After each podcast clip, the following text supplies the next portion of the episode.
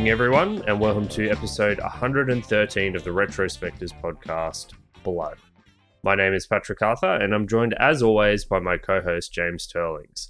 James, it's been a very long time since we've done a boomer shooter. Blood is definitely one of the famous boomer shooters uh, one of the big three build engine games, definitely a rival in my mind to Quake and Half Life in terms of its popularity and its impact on the FPS genre. And now people generally view this era of first person shooters. Uh, before I started talking about this, did you have any idea what Blood was? Tell me a bit about your experience and background with this game. Well, actually, funnily enough, I was the one to pick this game, which is a bit unusual, seeing as, you know, you're normally the one to pick all the first person shooters. Um, but I had been actually watched one of my friends play through the start of Blood before, and I guess the thing that captured my attention was just the cool like animations of the weapons, like throwing dynamite, uh, the cultists getting set on fire, their kind of gnarly screams as they you know alight and that kind of thing. It just had a lot of personality, and it looked like tough as nails as well. So you know, I think, you know, from a visual standpoint, the game really drew me in. Um, and it ended up having some pretty good, you know, design as well and some really fun levels. So, you know, before that, I had actually never heard of this game. Um, I think it doesn't quite, you know, I don't think it's quite had the staying power uh, in like the cultural memory as something like Doom or Quake have. Um, but I'm kind of disappointed in that because I think this like era of shooter is kind of interesting. Like before true 3D hit the market, and a bit after you know the original wave. I think there's some like really cool you know design space, both visual and gameplay wise, that they were exploring in this one. Yeah, Blood is a 2.5D shooter, as it's referred to. All of the build engine games are Duke Nukem 3D, Shadow Warrior, and I'm sure a few more niche ones that I'm unaware of. As for me, Blood is definitely a game that I've only really played uh, recently ish. Growing up, I played lots of Duke Nukem 3D. Duke Nukem 3D is one of my, I guess, cornerstone games. You know, I played it more than Doom. I played that and Red Alert 1. Those were my two games that I played a lot before I was even 10 years old. And I watched a series by Civvie. Civvie is a YouTuber who does basically playthroughs of old uh, FPS games, and I was intrigued because of how interesting it looked. It, it looked like an FPS that had a very different weapon roster and I guess style of play from the FPS games I normally play. I actually played through the game entirely uh, last year, uh, probably about a year ago to this date on the recommendation of uh, one of our Discord members, Bus and Rounds. He kind of like pushed me to uh, to finally check it out, and I'd been wanting to for a while. And for this time round, I played through it on Well Done, which is a difficulty that has a lot of uh, aspects to it that is uh, that is kind of ridiculous in a lot of ways. Honestly, uh, the first time round I played on lightly broiled, which I think is what you played through this time round, right, James? Yeah, it was. I read online that the difficulty settings are actually quite wild. Like the game gets super challenging as you move up. And the final difficulty selection is basically only for co op because it's that hard. You just can't really play an extra crispy unless you're, I guess, a speedrunner or you're memeing. But yeah, it's not it's not for normal human consumption. Well done is barely for normal human consumption. But um Yeah, I touched uh, the first two levels on that difficulty. Yeah, it was much harder, but like they also, I wasn't expecting so much work put into new enemy placements. It's not just a health increase, but you know the the breakpoints on health in this game are so tight that you know I think fiddling with that too much is a mistake. Yeah, so uh, what I think we'll do is we're going to talk about this game mostly in terms of what the experience is on Lightly Broiled, which is the middle difficulty. It's a difficulty I'd recommend everyone play on, even if you're a guy who always plays games on ultra violence, like for Doom. Honestly, for me, Lightly Broiled was like harder than ultra violence, and Well Done is just another level beyond that. So I think that is the typical way to play this game. And then a little bit at the end, I might talk about the different kind of experience Well Done offers. I do think it's interesting. It's almost like a challenge mode. Eh, so I'll talk a bit about that. But I think for most people, Lightly Broiled is a difficulty you should play on. Before we get into talking about the game itself, Just a little bit about us. James and I make up the Retrospectors podcast. What we do each and every three weeks is we play through a classic game of the past that's at least 15 years old with the intention of evaluating it from a modern perspective. What that means is that we're not interested in the historical relevance of the title, really. We're not interested in understanding this game in the context in which it was produced. And we're definitely not trying to have a nostalgia trip. We're here to critique the game as if it was released today, just like any other game. In some ways, this is an unfair standard of criticism, you know, because of the advent of all of the technological advances that have come. But in our, you know, time doing over 100 episodes of this show, we found that uh, just as often that games well some of these games are worse than than the new games but just as often they are just as good and in some cases even better than what is being made today. And i think that nothing makes this truer than the indie revolution we are seeing where people are tapping into these old game designs to create new experiences uh, that I guess preserve a lot of these old school design principles while adding a twist to it. So sometimes old is not worse. And so reviewing it from a modern perspective to us is a completely valid way of doing things. So let's talk a bit about Blood, James. So Blood, as I said, is a build engine first person shooter. It was developed by Monolith and was first released in 1997 for DOS and Windows. This game technically has a story. Uh, there is information in the manual and on their website about what that story is. I think for most people, the important thing is that you are a gunslinger by the name of Caleb who is in a cult, who gets betrayed and buried, and the game starts with you rising from the grave intent on revenge. And I think that's really all that matters from a story perspective. You're a badass gunslinger who's been betrayed and you're out for revenge. Because you're basically like a cultist, right? Like you're a member of this god things like cult, and you were betrayed. Yes, you're one of the one of the cult leaders, and you're betrayed, and you're by the I think by the god you're trying to resurrect, and so you're out to you know kill everyone after you know coming back literally from the grave, and the game starts with you rising from a grave. And honestly, I'm fine with this setup. Like, it gives actual, you know, reason to go around like blasting like literally everything you see. Um, although I think the game's presentation is kind of on two minds on how they present this. Like, I think this game's visuals are really great, and we'll get to that. But the initial lead up to the start of the story starts with this cutscene that, when it began, my like I just it just hurt the cutscenes in this game are really, really quite dated at this point. They're um, atrocious, and, and the thing is, so bad. They're not even like enjoyable from a you know, oh, this is a interesting kind of aesthetic kind of way. Uh, James, when we were talking about this, you said that they're as bad as Ecstatica. And to me, this is worse than Ecstatica because at least Ecstatica has a unique, interesting kind of aesthetic. This is just horrific and not in the way that you want a horror game to be. It, it's pretty frustrating. The bulk of the game takes place in this, as you said, 2.5D art style that I think actually holds up really well.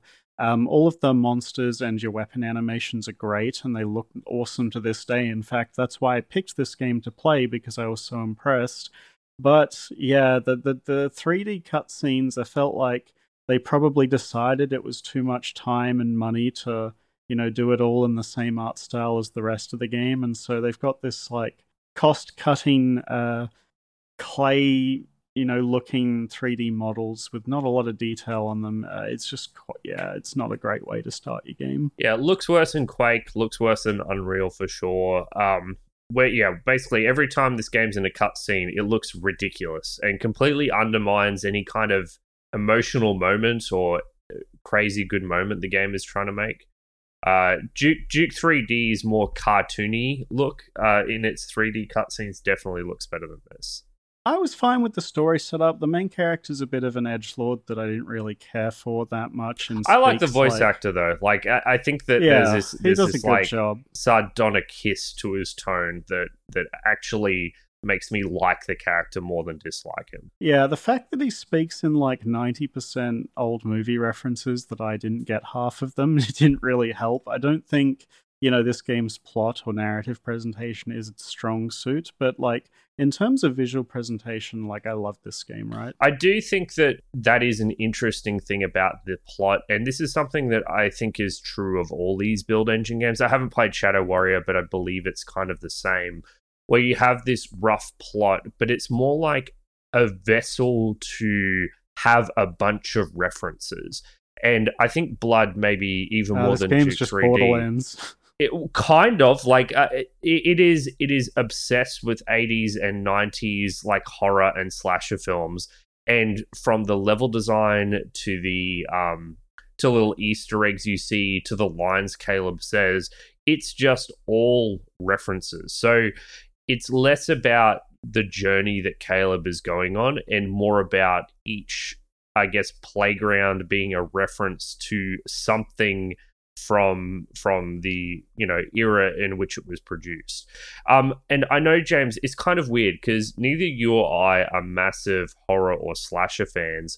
I'm aware of a lot of these references just because of how many times i've seen them referenced in other things like uh, Freddy Krueger, for example, is is referenced in so many things, you know, The Simpsons and so on and so forth, that I'm aware of the character, even if I've never seen the films.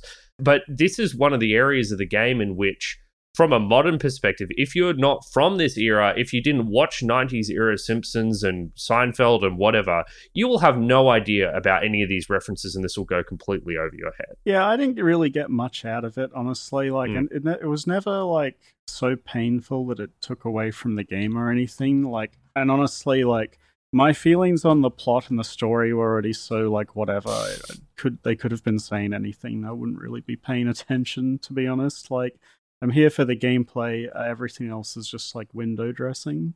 I basically agree with you, and you're right. It's not in your face. It's not like someone speaking to you on a audio log for two minutes, right? It's just in the environment. It's like design. one line of dialogue. It doesn't take control away from the player Yeah. or anything. Like, it's not intrusive. Yeah, But- it's fine. but it's definitely worth noting. Like if if you are from this era, where if you grew up in the 80s or 90s, or you know just grew up consuming media in the 80s and 90s, uh, any media, then you're going to get a little bit extra out of this. If you're you know a young millennial who has no idea about any of this shit. You're not going to get any of it. And I think that's fine because the game isn't about the story, but it's just definitely worth noting. James, you Mm. mentioned your appreciation from the pixel art uh, a couple of times now. Uh, tell us a bit about it. Yeah, so it's not like there's a heap of like animation in the art. It's just like there's enough frames that every action you take in the game generally feels pretty good. Like from you holding a stick of dynamite and lighting it to throwing, there's not a, like a heap of animation there. Like he doesn't twist his hand and set the dynamite on fire and then throw it. There's like three or four frames of him throwing it forward, but all of the art is really well drawn like and in you know strikingly high detail with good shadows and that kind of thing so just visually like it tends to be pretty impressive like way better than something like you know doom and obviously in quake and that kind of thing Mm. um, and normally that extends to the enemies as well right like they don't have you know they walk around and they shamble and they attack you they don't have a ton of unique frames but the frames that they do have are really striking which really i think helps sell it um, and keeps like the visual clutter of what's going on kind of to a minimum. I want to shout out the death animations once again. Ever since we played Diablo 1, uh, and it's funny, it's all kind of around this area because the other game that comes to mind is Fallout. like the Fallout, Fallout yeah. games, yeah. The death animations they do on the enemies in this game is just as good as Diablo and Fallout 1. The way enemies, when you light them on fire, run around burning, the way when you kind of like uh, explode them, they kind of like eviscerate.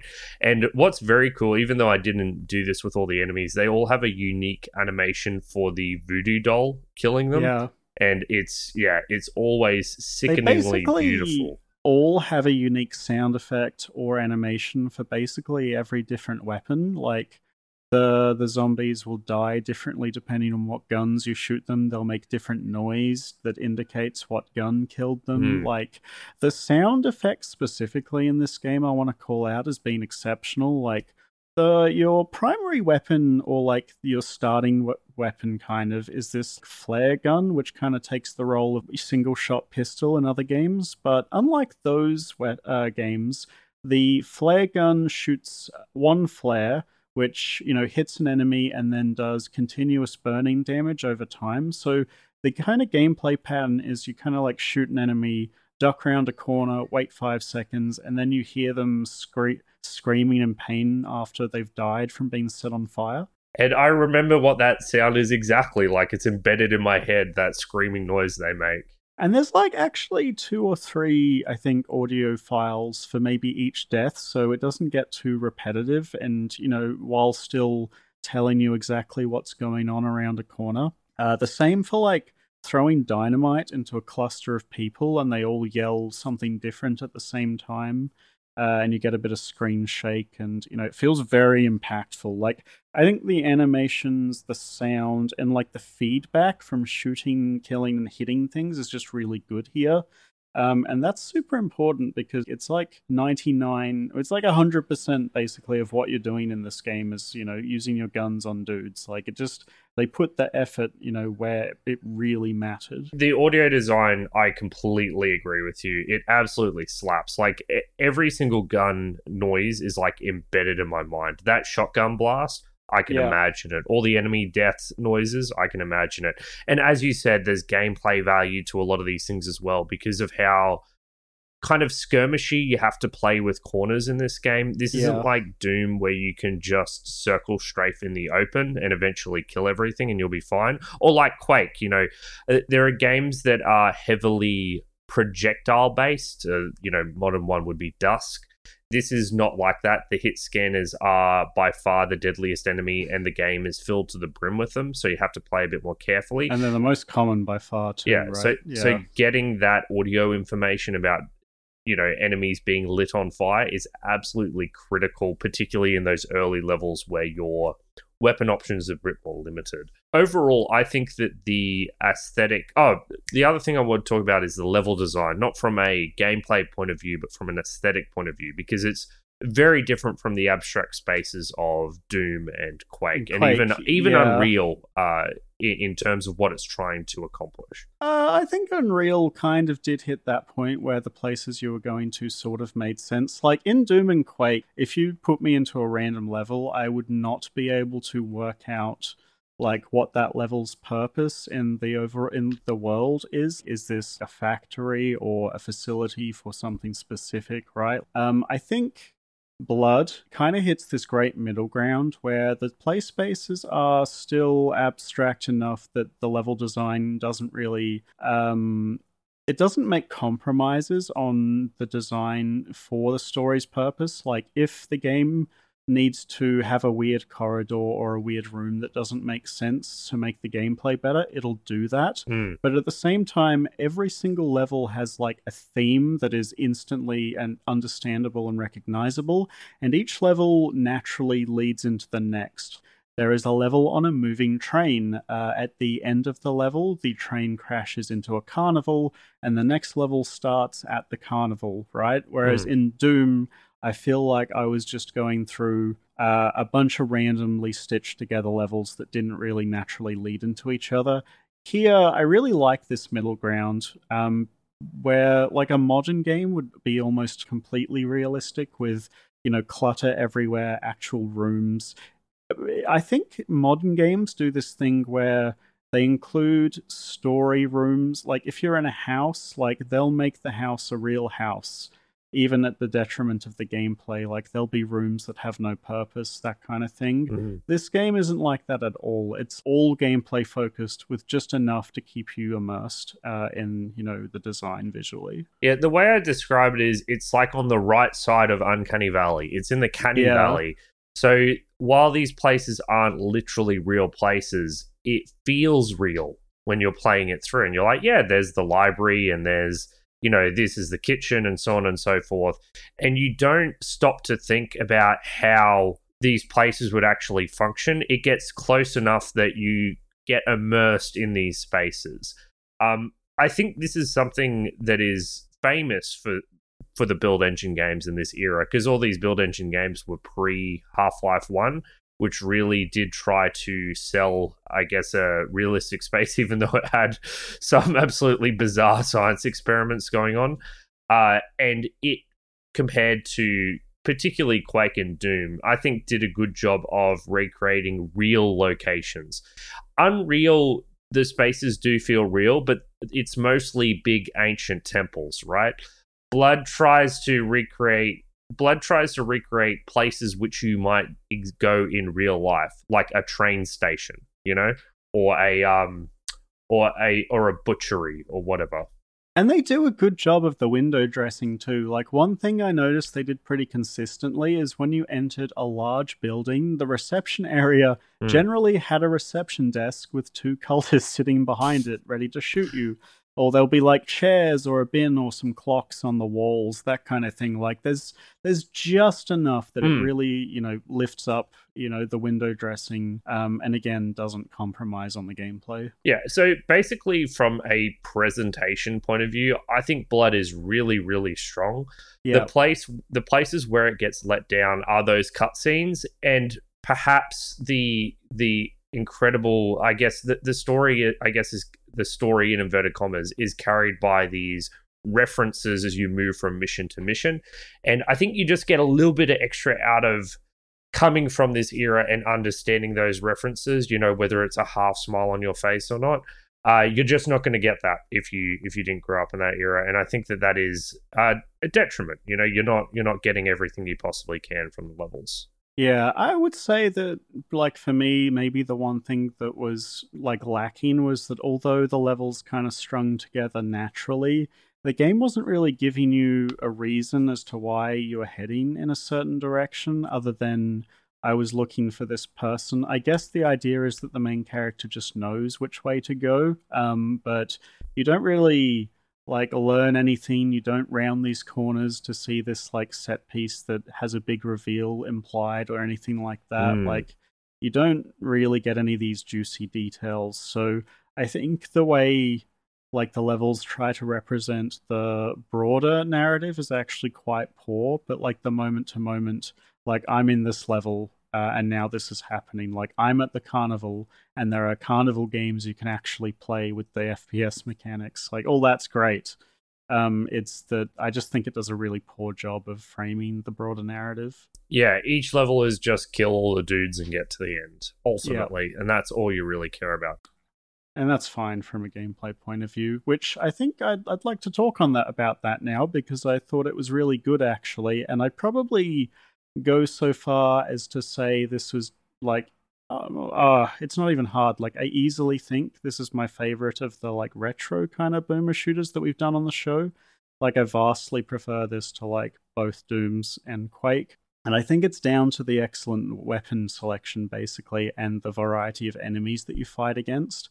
I think that the fact that, as we mentioned, this game is filled with hit scanning enemies actually gives it a really different feel to those other older titles, like Doom, for example, where you know you really have to make use of corners and bouncing projectiles and that kind of thing to have any success. I believe on the higher difficulties, because um, like the way the hit scanners work in this game is that they kind of lock they like take a moment to lock onto you. There's an acquisition time. They, they don't shoot you instantly but they shoot you pretty quickly. Yeah they turn to you they acquire a lock and then sometime later depending on the difficulty they shoot at the point they locked onto but like during that time like after they've acquired you know the location if you move they don't like track you, so they'll shoot where you were standing a split second ago if you're moving fast enough.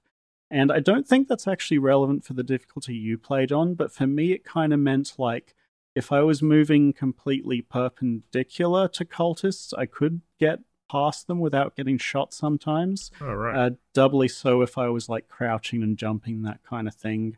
Um, but it also means you can like peek corners pretty effectively too without taking guaranteed damage.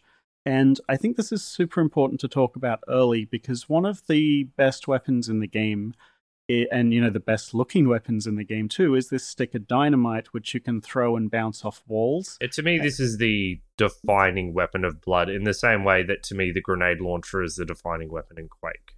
Yeah, it's really about like scouting rooms and throwing grenades off corners um, to try and hit as many as you can, and then like clearing up the rest with whatever weapon you know you choose basically right? so, so let's let's drill down on this weapon because i think it is it's important to understand how the dynamite works, which is that you hold down a button to determine the strength at which you're throwing it. And of course, you can angle it and aim where you're throwing it. And the longer you hold down, the further you're going to throw it.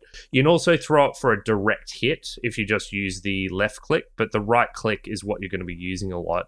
And I think the thing that makes this such an amazing weapon is the fact that it's a it's uniting both the tactical application of it uh, that is deciding when to use it and how to use it with the execution element that is holding it i guess aiming it at the right angle and aiming it with the right amount of power. So not only is it a weapon that rewards you for using it tactically in the right situation it's a weapon that you get better and more skillful at using over the course of the game. So it's very satisfying to get better at both skills, your tactical awareness and the skillfulness of the execution over the course of your playtime.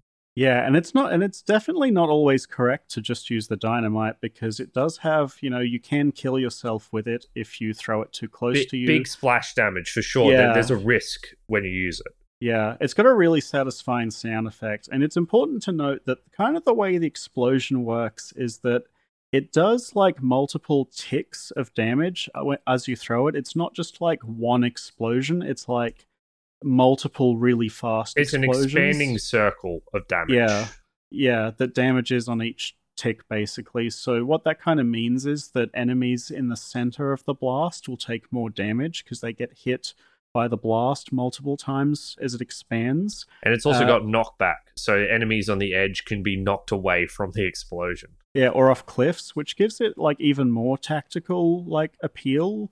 Um, and you know, as we said, that expanding explosion means that direct hits basically will kill anything, but you have to actually land that hit. One of the things that I really, really liked about playing this game on Lightly Broiled was that there were breakpoints in enemies' HP that were specifically designed around the weapons you had. For example, the normal zombie and both varieties of cultists would always die in one hit to a flare. Um, there was a very also there was a very tanky flying enemy that was kind of like hard to hit, um, but and it had heaps of health. But if you were able to land a direct hit with the dynamite, it would die in one shot. Mm. Um, whereas it wouldn't die if you threw the dynamite and it landed next to it. Um, and I think all of the enemies have these like very specific breakpoints that make you know fighting them uh, feel really good. Like the zombies will die to one shot from the double barrel shotguns, you know, shooting both barrels at once, but only if you're like basically on top of them. Um, and kind of like learning these breakpoints and getting to know the weapons is like a big part of the game. I think it's also very cool that the roster of weapons is it almost feels specifically designed to deal with the hit scan heavy nature of blood. If you were to put the dynamite in Doom, it would be way less useful because Doom is a lot more about circle strafing around multiple enemies, right? Yeah. In Blood, you really need to avoid getting hit by hit scanners out in the open. So the dynamite all of a sudden has this massive utility that it didn't otherwise have. Um, this the flare gun plays kind of similarly in that you're kind of sniping enemies and then ducking back into cover. For me, James, I know you were less impressed by it, but for me, Blood's shotgun is my favorite shotgun in any game ever. It was the weapon I used the most. Like I thought of that as my like default weapon basically when I wasn't using anything else. I think the key to this weapon, because it's like a, a sword off uh, shotgun, so it's a very close range shotgun. Uh, you can't use it in the same way or as uh, Doom as like a medium range-ish weapon. It's very much you want to get in their face to get the max value out of this. You can shoot one bullet or you know shoot both barrels quickly. But the thing that makes this gun so great, apart from the audio design, is how quickly Caleb reloads it. It does yep. a shitload of damage at close range, and he reloads it almost instantaneously, like you would expect a gunslinger. He's just like bump bump, ready to fire the next shot. And so it doesn't have that same kind of like slow, methodical, you know, crunch crunch of the Doom 2 shotgun. It's more just like bam, bam, bam. Like you can shoot it quite quickly. Yeah, and it's very satisfying to use. I love this shotgun so much. Yeah, one thing that the game does really well is that each gun has uh, two modes of fire, and generally Mm. both modes are quite useful and in different situations. The flare gun, for example, shoots you know that single flare. The right click consumes like is it like five? 8, 12. It's like it- eight to it- twelve. a It's lot quite a high ammo. number, yeah. And they all explode instantly instead of burning slowly. And you can basically like fire that right click into a big group, and it'll just kill like everything. Like Hmm. it's almost like shooting a rocket, uh, but the chance of friendly fire, you know, hitting yourself is quite high. I actually found that whenever I was low on shotgun ammo, like if you press right click when you have no shotgun, it'll switch to the flare and use the flare's right click and because I'm always in melee with the shotgun, like I just set myself on fire by accident, like all the time. So bad. Yeah, tho- Um, those alternate fires are are quite good, and just like broadly speaking, I think this is one of the things that this game does better than Unreal. Like we ragged on Unreal a lot in our episode, we both didn't like it very much, and I think one of the one of the reasons for it is that the weapons ended up feeling kind of samey because Yeah. it felt like that game was designed for multiplayer and it wanted to have a well balanced roster of weapons that were all pretty effective uh, in all situations. Not not the same, but kind of samey. Blood does not feel like that at all. The weapons all feel like they occupy a niche in your arsenal, and you can usually find a reason uh, in a situation where one specific weapon is better than the rest. And I think that the number of weapons is comparable to Unreal as well. So I, I think I would say I would compare the weapon selection in this game to Halo 1, I guess, where um, every weapon feels like it has a time and place where it's more useful than any other weapon, but at the same time, it's not like it's not quite rock paper scissors. It's No. more like in each given situation, one gun might be 30% better than the other options, right? So Mhm. you're never really locked into using one gun like against certain enemies. Like the only exception to this are the hell dogs that are kind of immune to fire damage, so you need to use like your you know, your metal bullet weapons. Oh, I but- use the plasma plasma rifle a lot against them. That's just I mean that that gun's good against everything, but it's it's kind of like your your demon you know killer thing. Yeah. Yeah. Yeah, but like every gun is useful in every situation to some extent while being like feeling really good to use in others. So you've got that like puzzle aspect without it, you know, it doesn't force you to use guns you don't want to use, right? for example, you've got the voodoo doll, which is basically a sniper rifle on a lot of in a lot Yeah. of situations. Very very useful against those cultists sniping you from across the map with their Tommy guns, which are you know still do a ludicrous amount of damage uh, despite the range. Um, yeah, the weapon roster here is just fantastic. It, it it it's it's really really good, and I think that when you first start playing, because definitely on those first couple of missions, uh, it almost plays like a survival horror game Yeah. in how limited your resources and options feel and how deadly the enemies are and how kind of janky it feels you can't just run in there and kill everything because the flare gun and the TNT are not generic weapons like the shotgun and the and the machine gun which can just kind of shoot but those are the tools you have uh, and you just have to do the you know you have to maximize their usefulness to the best of your ability Yeah, so I would say they all the guns have great visual and sound design. They're all thematically interesting, like uh, the dynamite, the flare gun, the super shotgun. There's a spray can which you basically just spray through a lighter to make a flamethrower. they're Um, memorable right they're There's, not yeah, just there's a voodoo doll that you stab, and if you're not aiming at something, you accidentally stab your hand.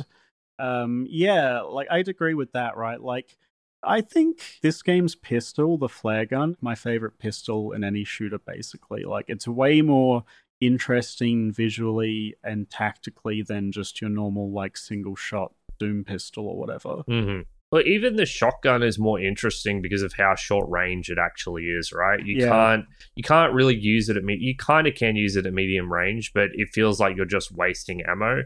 You're very much encouraged to get up and close and literally right in their face to uh to make sure you're conserving your ammo properly. 10 out of 10 for weapon roster. Honestly it's sick. I love it. Um definitely my favorite part of the game. It's just like they're all just fun to use in their own way. I did have one question. Mhm. what was the use for the life leech other than its sick right click? So apparently, so I I know a little bit about this. In the original version of the game, uh, it would lit leech life. So when you did damage to Oh, enemies, it would it heal would you. it would heal you. But then they changed it so that if you have no ammo for it, it would use your life as ammo. right Uh, okay. It also sets things on fire. So I mean, it, I mean, setting things on fire is always always a good thing to deal with. You know, zombies and cultists and so on and so forth. Mm, I found the life staff to be mostly useless. Like I might I might throw down the right click in in fights, but even then, uh, it still didn't feel like it was doing. yeah like i used it against like when they brought bosses out you just put it down next to the spider or whatever and it will kill it um, yeah, uh, in in general, yeah, life the life leech. Uh, thematically, it kind of looks cool, but I found it less useful than most of the other weapons. And t- truth be told, I only busted out, you know, uh, very rarely, and it was always just to drop the right click so I could use more effective weapons and hopefully just get get a bit of extra free damage in. This game almost has too many weapons. I think it was like bordering on that. Like, I think when you when you get the extra dynamites, it does start to feel a bit overwhelming because they all occupy. Um, yeah, they all they all play slightly differently. But to be honest, bouncing the original dynamite would Yeah, have been I fine. felt- I, I don't think those other two dynamites were necessary. necessary. Yeah. I think they just cluttered the weapon wheel, honestly. Which Yeah. you know, once you have more than ten weapons, it's you, you have to use scroll or something to access them. Uh, yeah, but that that aside, I think yeah, cut those other two dynamites out, and it's pretty close to ideal. Music break, James. Yeah, sure. So I was actually very whatever about the soundtrack. Like I don't remember much of any of it. Um like the sound effects are all burnt into my brain, but it's like I found the soundtrack to be some pretty low tier ambient droning, honestly. Like we've covered so much ambient droning on this show that this one just it doesn't compare to some of the games we've covered, right? Like Thief and stuff. I, I think it's underwhelming. I do think a big part of this is that the atmosphere of blood, you could say, is a bit conflicted because it is a horror game, you know, with all these horrible things happening, you know, the cultists and blood sacrifice, and it's got all these horrific references to other terrible, scary movies. But the, The main actual character's a fucking Doom guy badass. Like he's not scared of anything, right? Yeah, and I think that the spirit of blood is cheesy fun. Like this is a game that is riffing off it in a in an in a game in a way that is purely entertainment driven. The game doesn't want you to be scared. The game wants you to be having a good old time.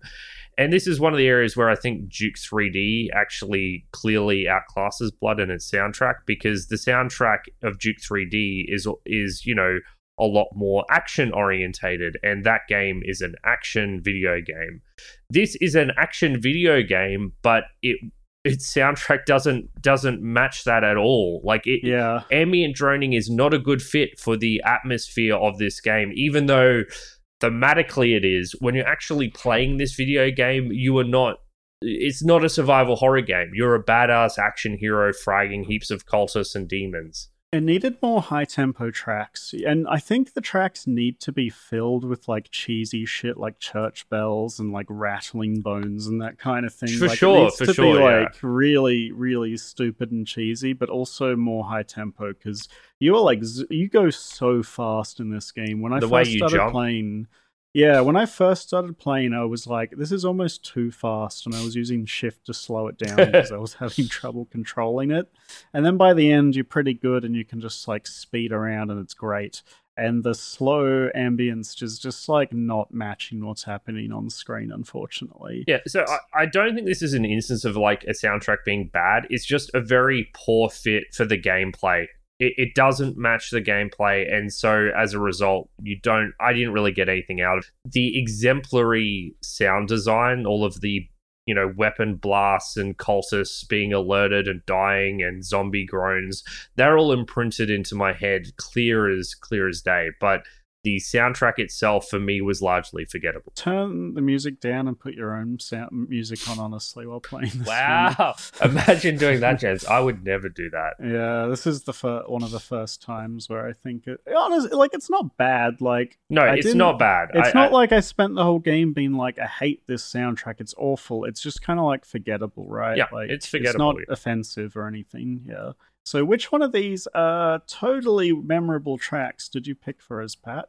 I picked Infuscamus. There's a bit in the middle Ooh. that I quite like. Uh, I'm probably saying that wrong as well. That actually does have a few bits that are nice, actually. Like, that's definitely the best song on the soundtrack, I think, by like a long shot, and it's not even close. So, uh, maybe when we play this one, people will disagree with us, but if you listen to the rest of the OST, you know, it's not.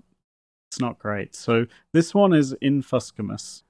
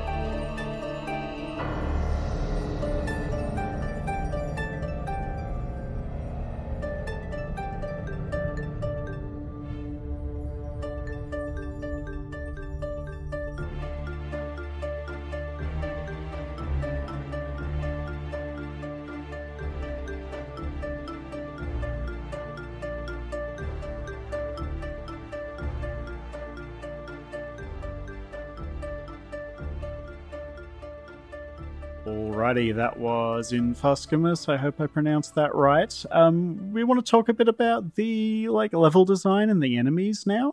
Hundred percent. Um, I actually want to start with uh, level design. I know it's a bit of an awkward segue back into enemies, but level the level design of this game, I think, is excellent. Yep. It's really, really, really good. So why is it really good? Okay, so The levels are small. That's my favorite part of it. that do- that is a critical part of the formula. The levels are I wouldn't say small, maybe compact is a good Yeah. way to put it. In that they have a lot of meaningful spaces, kind of close to one another, and the transitions from space to space are also meaningful gunplay spaces. Every single time you open a door into a new room, you have a combat encounter, almost always. And those combat encounters are varied with different combinations of enemies on different levels of elevations in different formations. So you have these levels that are compact with lots of meaningful uh, design space. Uh, importantly, and this is why I think it, it, it's different to something like Quake. Uh, this is kind of an aesthetic thing, but because these spaces are more aesthetically varied and mimic real places, they stick in your memory a lot better. So you don't yeah. get confused or lost as to what these spaces look like. They imprint upon your brain and you have a very good conceptual understanding of how all these spaces fit together as you make your way through some of these quite complex levels. It's got this like looping level design sometimes that we've discussed so much on this show and we love to bits where the levels like often a wall will explode and loop you back to the start of the level where there is now a door you can get through that you couldn't before.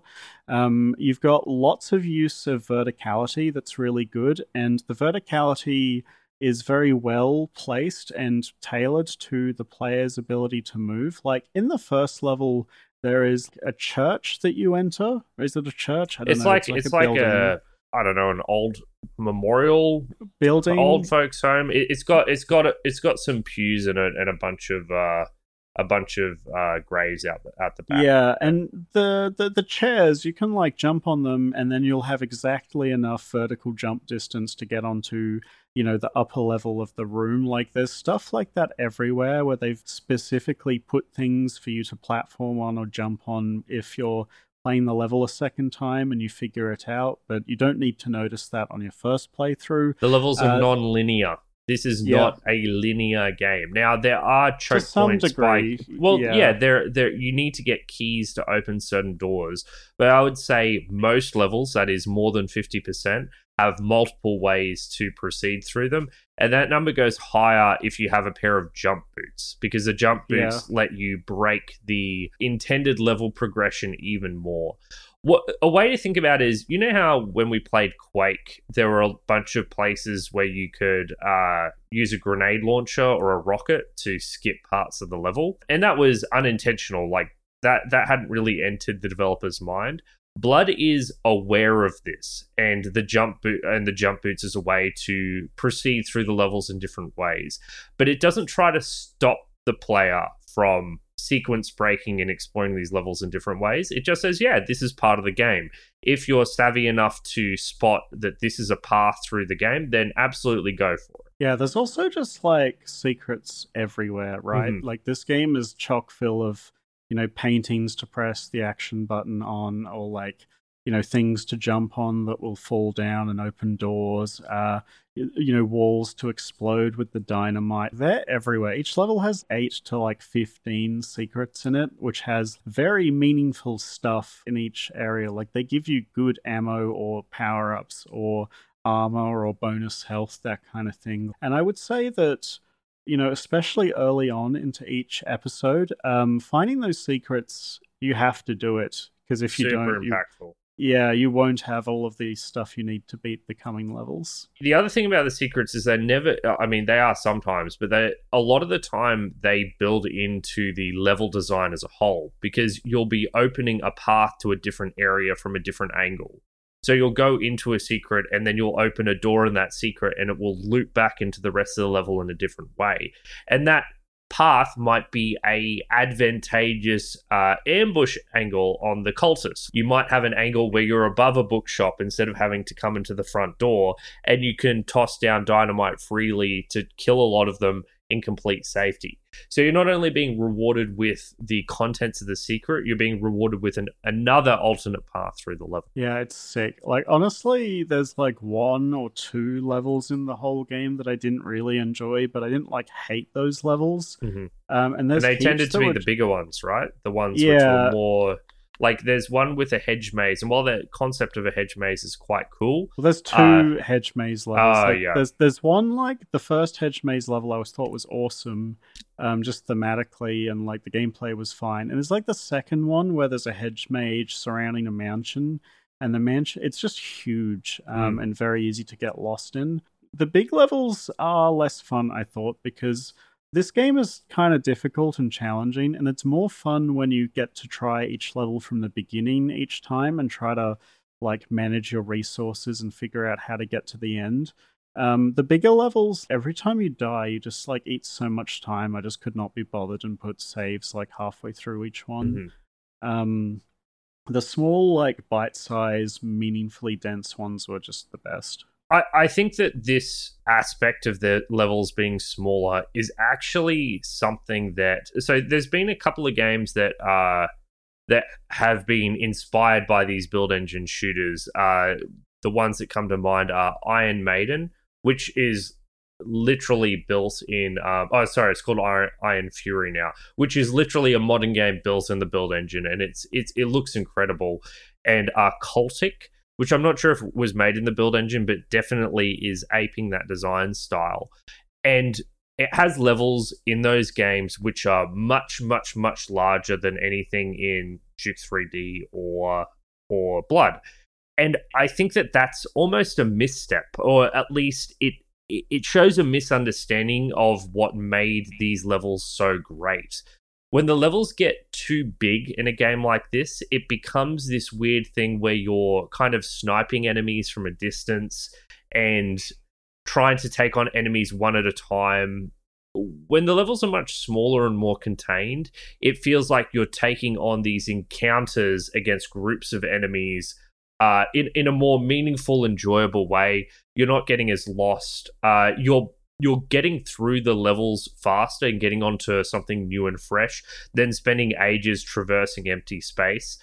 I think this level design that we see in Blood is something that's done better than the modern games that were inspired by them. And uh, I think that more than anything else, like obviously we've talked really high on the weapon roster and the enemy design. I think I think the modern games do that just as well, but the level design of Blood is still heads and shoulders above uh, its contemporaries, and I just really want to say that this is my favorite part of the game by far. Yeah, it's really good. Um, there are some levels like I think it's the first level in episode three, the city, where it's just like a roller coaster of like wondering what's going to happen. Yeah, what's going to happen next, and you're just opening up the map in weird and interesting ways. It, that's the one where you like start in an apartment, right, and you just gradually get yeah, down to the city like, streets. Yeah, you start on the streets, and then you like go up, and then you blow up holes in the difference, and you can jump between the skyscrapers, kind yeah. of. Yeah, I thought that one was like probably my favorite level. Um, I also liked the start of uh, was it Act Two the, on the boat? Where yeah, you roll in on the boat. On the boat, that was sick as well. Um, one of the mansion levels was quite good. The one that's it's actually one of the long ones with the secret passages in the painting, like the the yeah, there's like a secret passage the in the mansion, right? So yeah. you kind of can keep jumping in and out of these secret passages as an alternate way to explore through the mansion. Yeah, I think um most of like the middle section of the levels were the strongest. Like Act One, the first level was really good, and then it's like okay for it's like pretty good. I liked the carnival a lot. Um, and you and kind of get to more temple mansiony kind of places. Yeah, and then once Act Two rolls around, it's just like all cylinders firing on the level design. It's awesome. yeah, Act Two is Act Two is great. Um, Act Three is a bit more mixed. Uh, I think by the end of Act Three, I was starting to get a bit fatigued. yeah, it it's with... almost too long. I think. I think you could have cut maybe three, four levels out, and it probably would have been fine. Um, yeah, this is a four-act game, whereas typically with these shooters, they were three acts. Like long. three acts. Yeah. yeah. To wrap back to enemies, then, how did you feel about the enemy roster compared to? I guess, like to me, Doom's the best comparison point um, for the roster. I really liked the hit scanners and the impact on the way the game was designed. Actually, I think most games with hit scan enemies they can be kind of annoying. This one, it felt, you know, the game built it everything around the existence of these guys, um, and they did it really well. Um, I did think that there was like a lack of. There was a boss that spawned little spiders, but like an enemy spawning mob that was more common would have been nice to kind of like force you into difficult situations. I think past the cultists, I was kind of just like okay on most of the enemies. Basically, this game lacks an archvile. Um, I think yeah. that it lacks. So we've talked a lot about how there's a lot of tactical play to basically dealing with the hit scanners, and the hit scanners really form the bulk of the challenge of this game. One important note about these hit scanners, and this is really essential: the hit scanners deal shitloads of damage, but they're also very vulnerable. Like they die quickly. There are tankier enemies in this game, like the gargoyles, for example, and the fat zombies but the hit scanners die quickly and if they didn't die quickly if they had more health they would be way more frustrating to deal with. If you couldn't use your dynamite to actually kill them consistently it would be a far worse game. Yeah. Um, and doom understands this you know with with the chain gunners as well. I do think that the tactical depth of this game is limited by uh, most of the power being concentrated in the hit scanners, though. When you play, and this is so, I've been slowly making my way through Doom custom uh, custom WADs. And this started when I started playing Plutonia Experiment, and I fell in love with Doom all over again because it showed such a good understanding of how to maximize the Doom enemies. And then I made made my way to Scythe, and now I'm making my way through Speed of Doom. The tactical depth of, and I guess the ingenuity of enemy placement in those custom WADs is just heads and shoulders above any of the classic boomer shooters because they've by that stage they they have just such a refined understanding of how to basically put you in tight spots uh, Blood is not really like that, and no no classic shooter really is. It it's not you know carefully sculpting these combat encounters to put you through the grinder and make you panic. And I think that that means that the game does start to get a little repetitive with how yep. you play it because there's just no real change to the essential dynamics of the combat. You're always using dynamite to clear corners. You're always using the shotgun in close combat. And I do think that over the course of a playthrough, you are developing all these skills. So that that's a that's a fine thing. But on this second playthrough I did, I did start to notice that the gameplay scenarios did start to play out in mostly the same way because it's not it's not trying to screw you over with the enemies it's just you know presenting a normal progressive challenge throughout the levels. Yeah, I think that like the challenge kind of plateaus by act 2 and then is just kind of like flat for the rest of the game. Yes. You do get stronger weapons which allows them to throw more enemies at you, but it doesn't feel like the challenge is ramping up a heap after that point. Like once you've got past act 2, it is completely flat, I think, and you're not really you know they throw the dogs in and the ghosts which require and the ghosts are hard like the, sorry the dogs the dogs are tricky you know they run at you pretty quickly so you have to be backing up uh, to avoid that close range yeah, attacks. But the game isn't progressively throwing new configurations of enemies at you that constantly make you reconsider your tactics or anything. You're not like learning like you've thrown the dynamite a lot at this point, but it's mm. not throwing completely new situations after you from every single room. And I do think that that is one big weakness of the game because near the end, I was pretty fatigued with like fighting 10 million zombies and cultists and mm. the hmm. flying gargoyles. Like I just killed every enemy like a hundred thousand times, right? Um, yeah, and when you look at Doom, you have the Mancubus, which is a fairly tanky enemy that shoots projectiles at you, you know, two at once in a pattern of three. You have the the Revenant that's shooting a track, you know, a missile that moves pretty slowly in comparison to the others, but kind of tracks you. Uh, you have the aforementioned Archvile, which, if you don't prioritize, will start resurrecting dead enemies.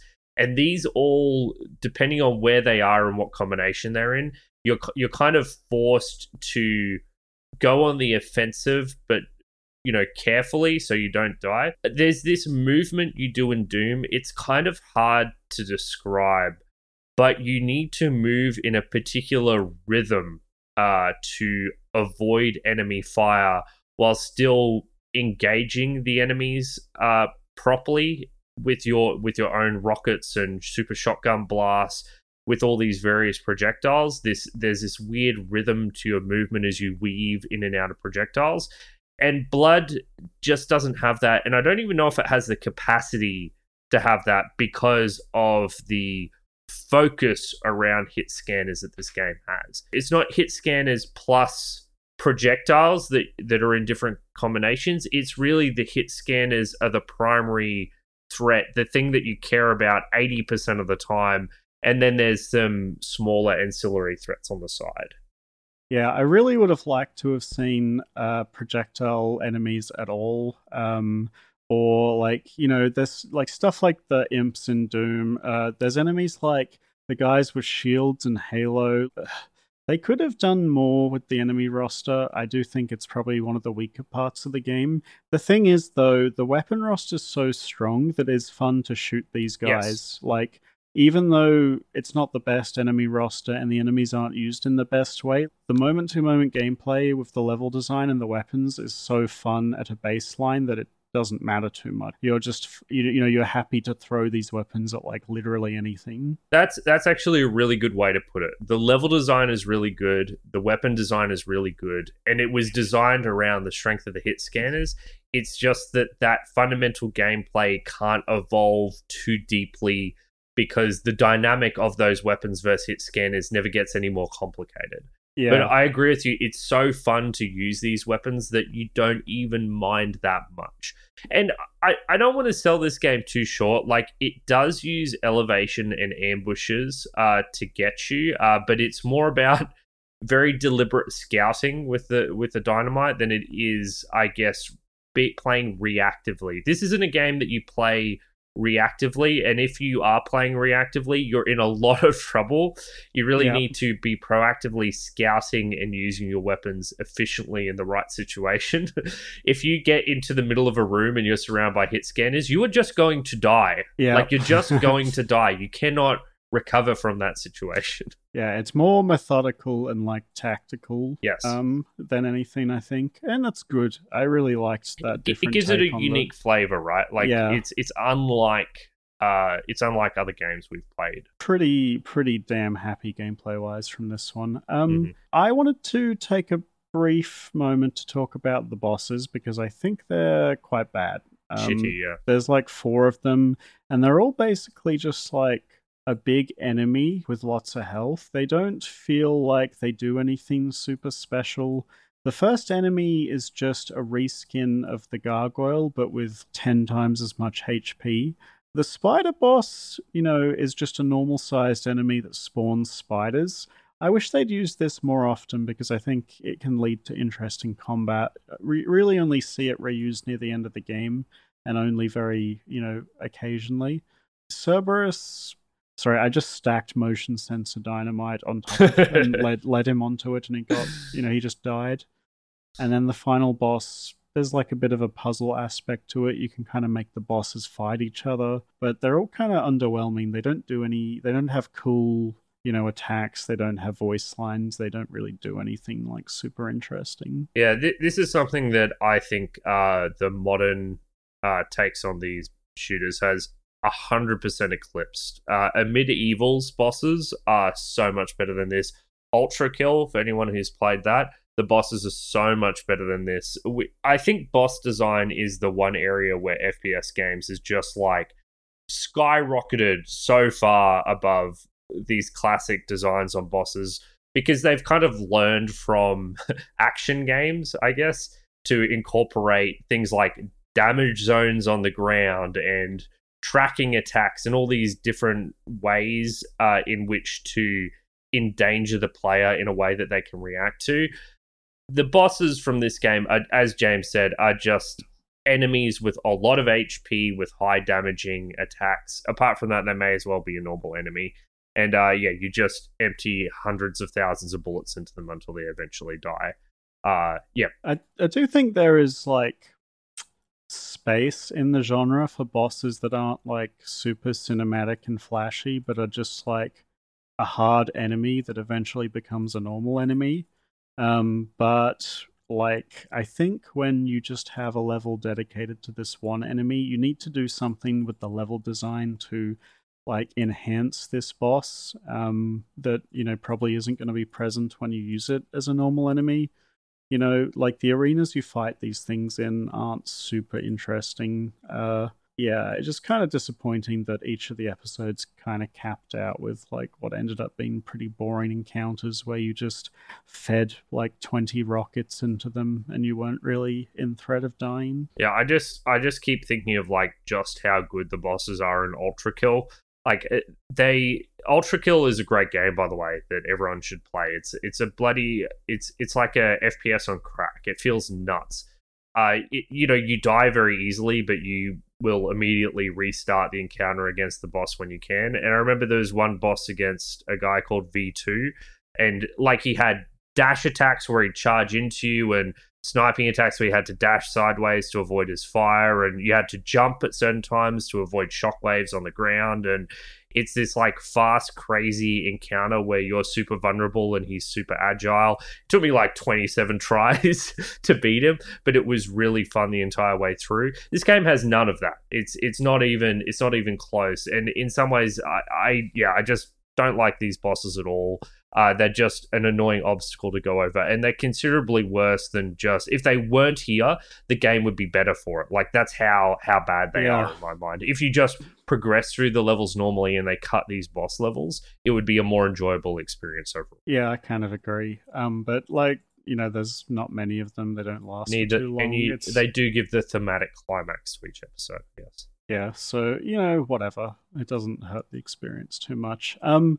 I'm pretty much at the end of my notes. Did you have anything else to touch on? Yeah, so before we wrap up, I did want to talk a bit about my experience playing on the well done difficulty. Uh, and the reason I played on the difficulty is because I'd played on the lightly broiled difficulty like James did this time last year. It was like I was like, let's step it up and deal with this challenge.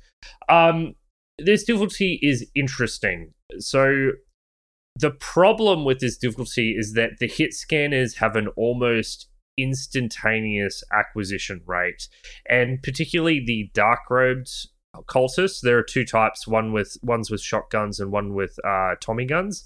The Tommy gun ones are absolutely deadly. If you wander out into the open and there are two cultists with Tommy guns and you have 100 HP, you will die in the space of two seconds if they if they get a beat on you and they get a beat on you very quickly.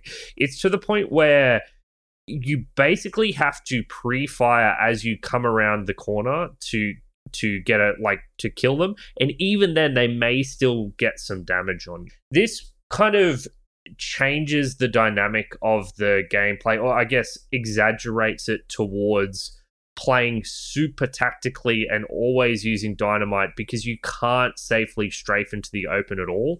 And while that is kind of true of the lightly broiled difficulty, here it's it's just turned up to 11. It becomes very very very hard to go into the open. Uh what I was trying to do is basically only do one save at the start of the level, but I eventually started doing some mid-level saves because I was getting owned so much.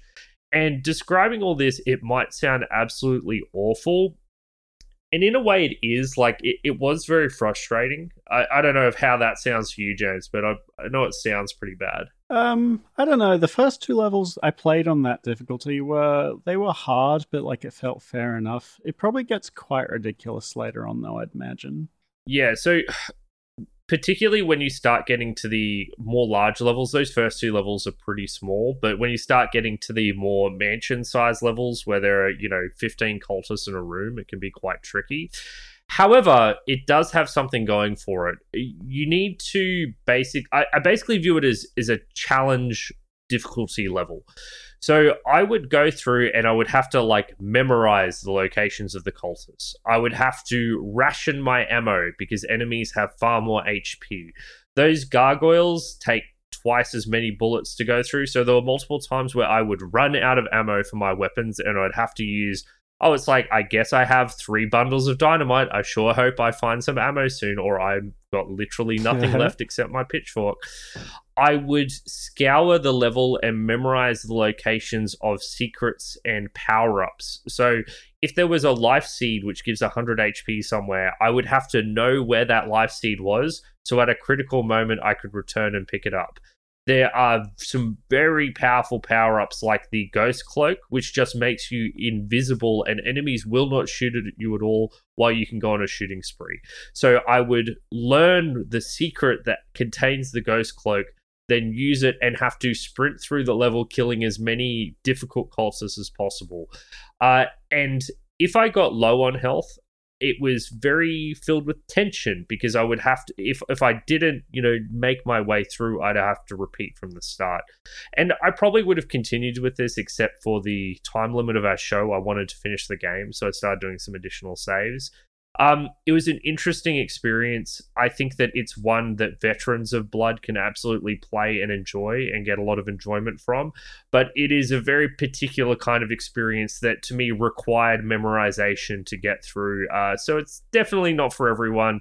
And I think you're absolutely insane if you pick it as your starting to. Alrighty, um, so I guess we'll go into final impressions now, and I'll begin. Um, I think that Blood was an absolutely fantastic game with one of my favorite, with one of my favorite weapon rosters in any game ever. Like every gun is really fun to use, both its primary and its alternate fire, um, and they're all really well designed. Like it, you know, damage wise compared to the breakpoints of the enemies that you're fighting. Um, I really liked the game's focus on hit scan enemies and making that fair and like a really integral part of the gameplay. Um, the tight levels, like really densely packed with secrets and rooms and meaningful like encounters, were awesome. And I really like this like middle ground of abstract and you know thematic that they went for. Um, to me, like I had a blast playing this game. I was easily able to just play level after level of it when I went down in for a session. Um, it was just a really good time. There's a heap of variety here in terms of the levels, and even though the enemy roster isn't like amazing, it's like good enough, and they serve as a great, you know, uh, canvas for you to, you know, paint your weapons against. so I thought that, you know, this is probably my favorite of the boomer shooters we've covered, um, and I'd, you know, really be happy to play another game similar to this. I just think the flare gun and the dynamite uh, just like make the weapon roster. They're just so cool thematically. So, James, I'm pretty much in total agreement with you. I think Blood is an excellent FPS. It's an excellent boomer shooter, and it's just an excellent FPS straight up. Like, this is definitely a game that you can play today and still get a tremendous amount of enjoyment from.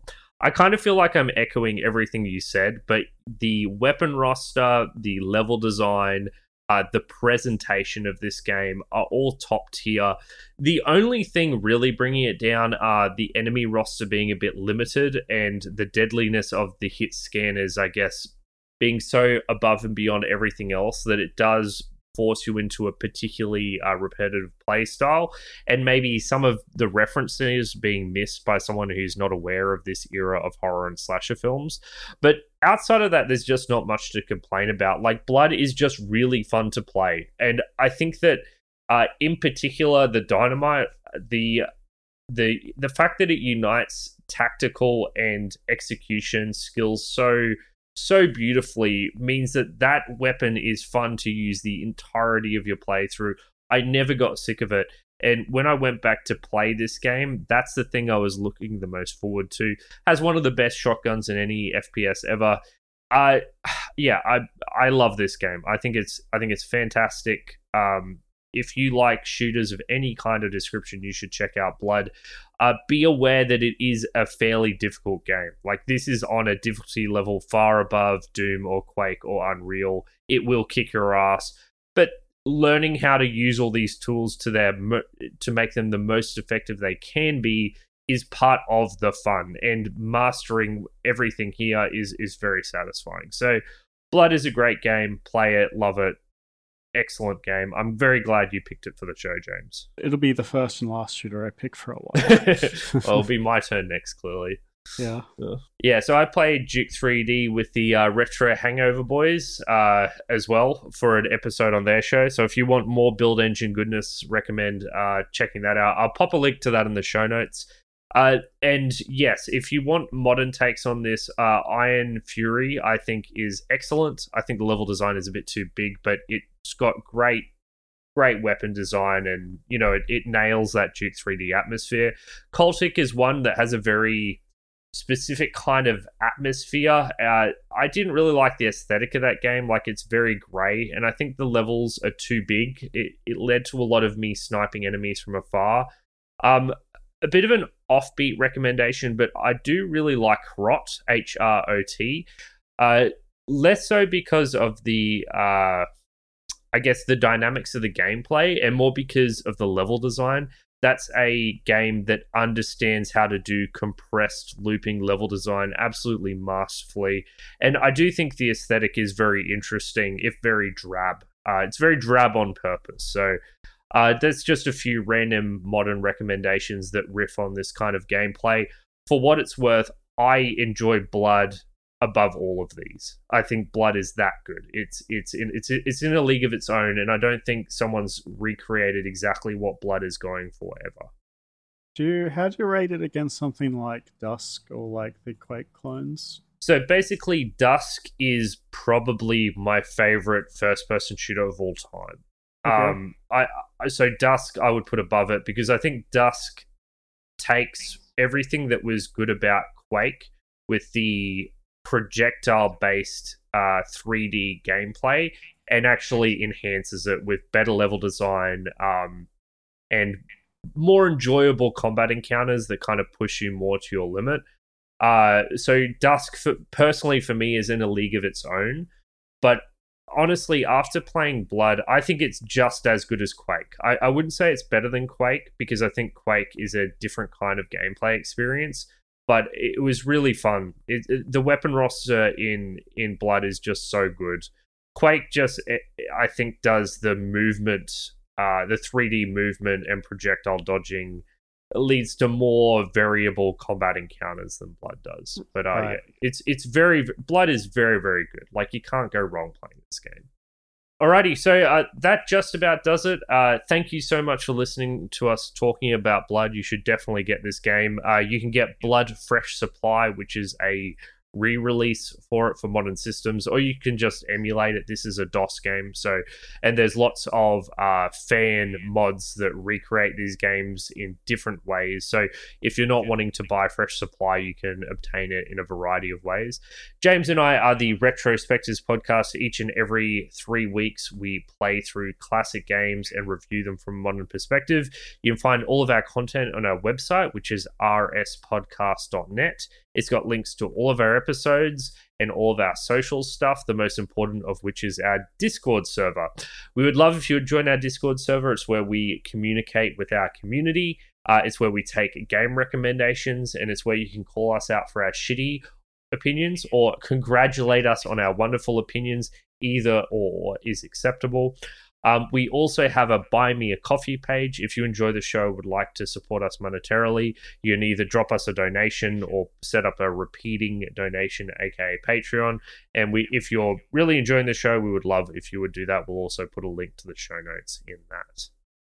So, with Blood done and dusted, James has picked an FPS. So, I've decided to return the favor and pick a game that James loves, that he's played many times, that is close to his heart and one that I've been wanting to sink my teeth into for a while, and it's Age of Mythology. James, I know very little about this game. Basically, what you've told me, I know a little bit about the Titans that are in the expansion pack, but the truth is, I just really want to play an RTS game. We haven't played one for ages, and I know this is one that you enjoy. Why don't you tell us a bit about uh, Age of Mythology and tell us what we're getting in for? Yeah, so this game I played a ton as a kid. Um, probably played through the campaign like four or five times. Um, to me, it's like the only other like RTS that managed to capture that vibe that Warcraft Three had, with its very you know character focused storyline where your characters progress through the narrative, and there's lots of missions where you know base building isn't the focus; it's more like RPG like. And that cool mix and that back and forth of the world building was just awesome. I also like, you know, this game has this like huge wiki of mythology in it for every single unit that's like three pages long. Like, I feel like I learned like 90% of the things I do about um, Greek, Norse, and Egyptian mythology from reading this in-game wiki of every like while playing. It's really fun. Um, I really like the the gameplay style, um, and the level design was, you know, as I remember, pretty pretty varied. So kind of interested on this one. I hear it's quite tough on higher difficulties, so might give that a go. Yeah, it's probably worth playing on the higher difficulties. Although you know, I've I am a bit worried. Yeah. But you know, I think that you and I are both RTS genre savvy enough to to deal with the higher difficulties. I've never been super great at the genre, but we'll see. Yeah, I mean, I'm no ex, I'm no expert either, but I I have played a lot of these games on higher difficulties now. AI is just too fundamentally stupid, basically, in this day and age. So if Yeah. you even if you can't beat it legitimately, you can usually cheese it in some way or form and progress through. So, yeah. but yeah, I'm I'm excited. I, I from what I've read, this game does riff more off Age of Empires than Warcraft Three in its design. And Age of Empires is a game I've played a lot. Um, but yeah, I, the the RPG and story stuff is actually the thing that intrigues me the most because I do think that RTSs can tell uh, very good stories. It's just that often they don't. Yeah. I'm not gonna be I don't think the story is gonna blow our minds anything, but like it is fun in the moment. okay, well, sounds good to me. And we'll be playing Age of Mythology in three weeks. We will see you then. See you then guys. Bye.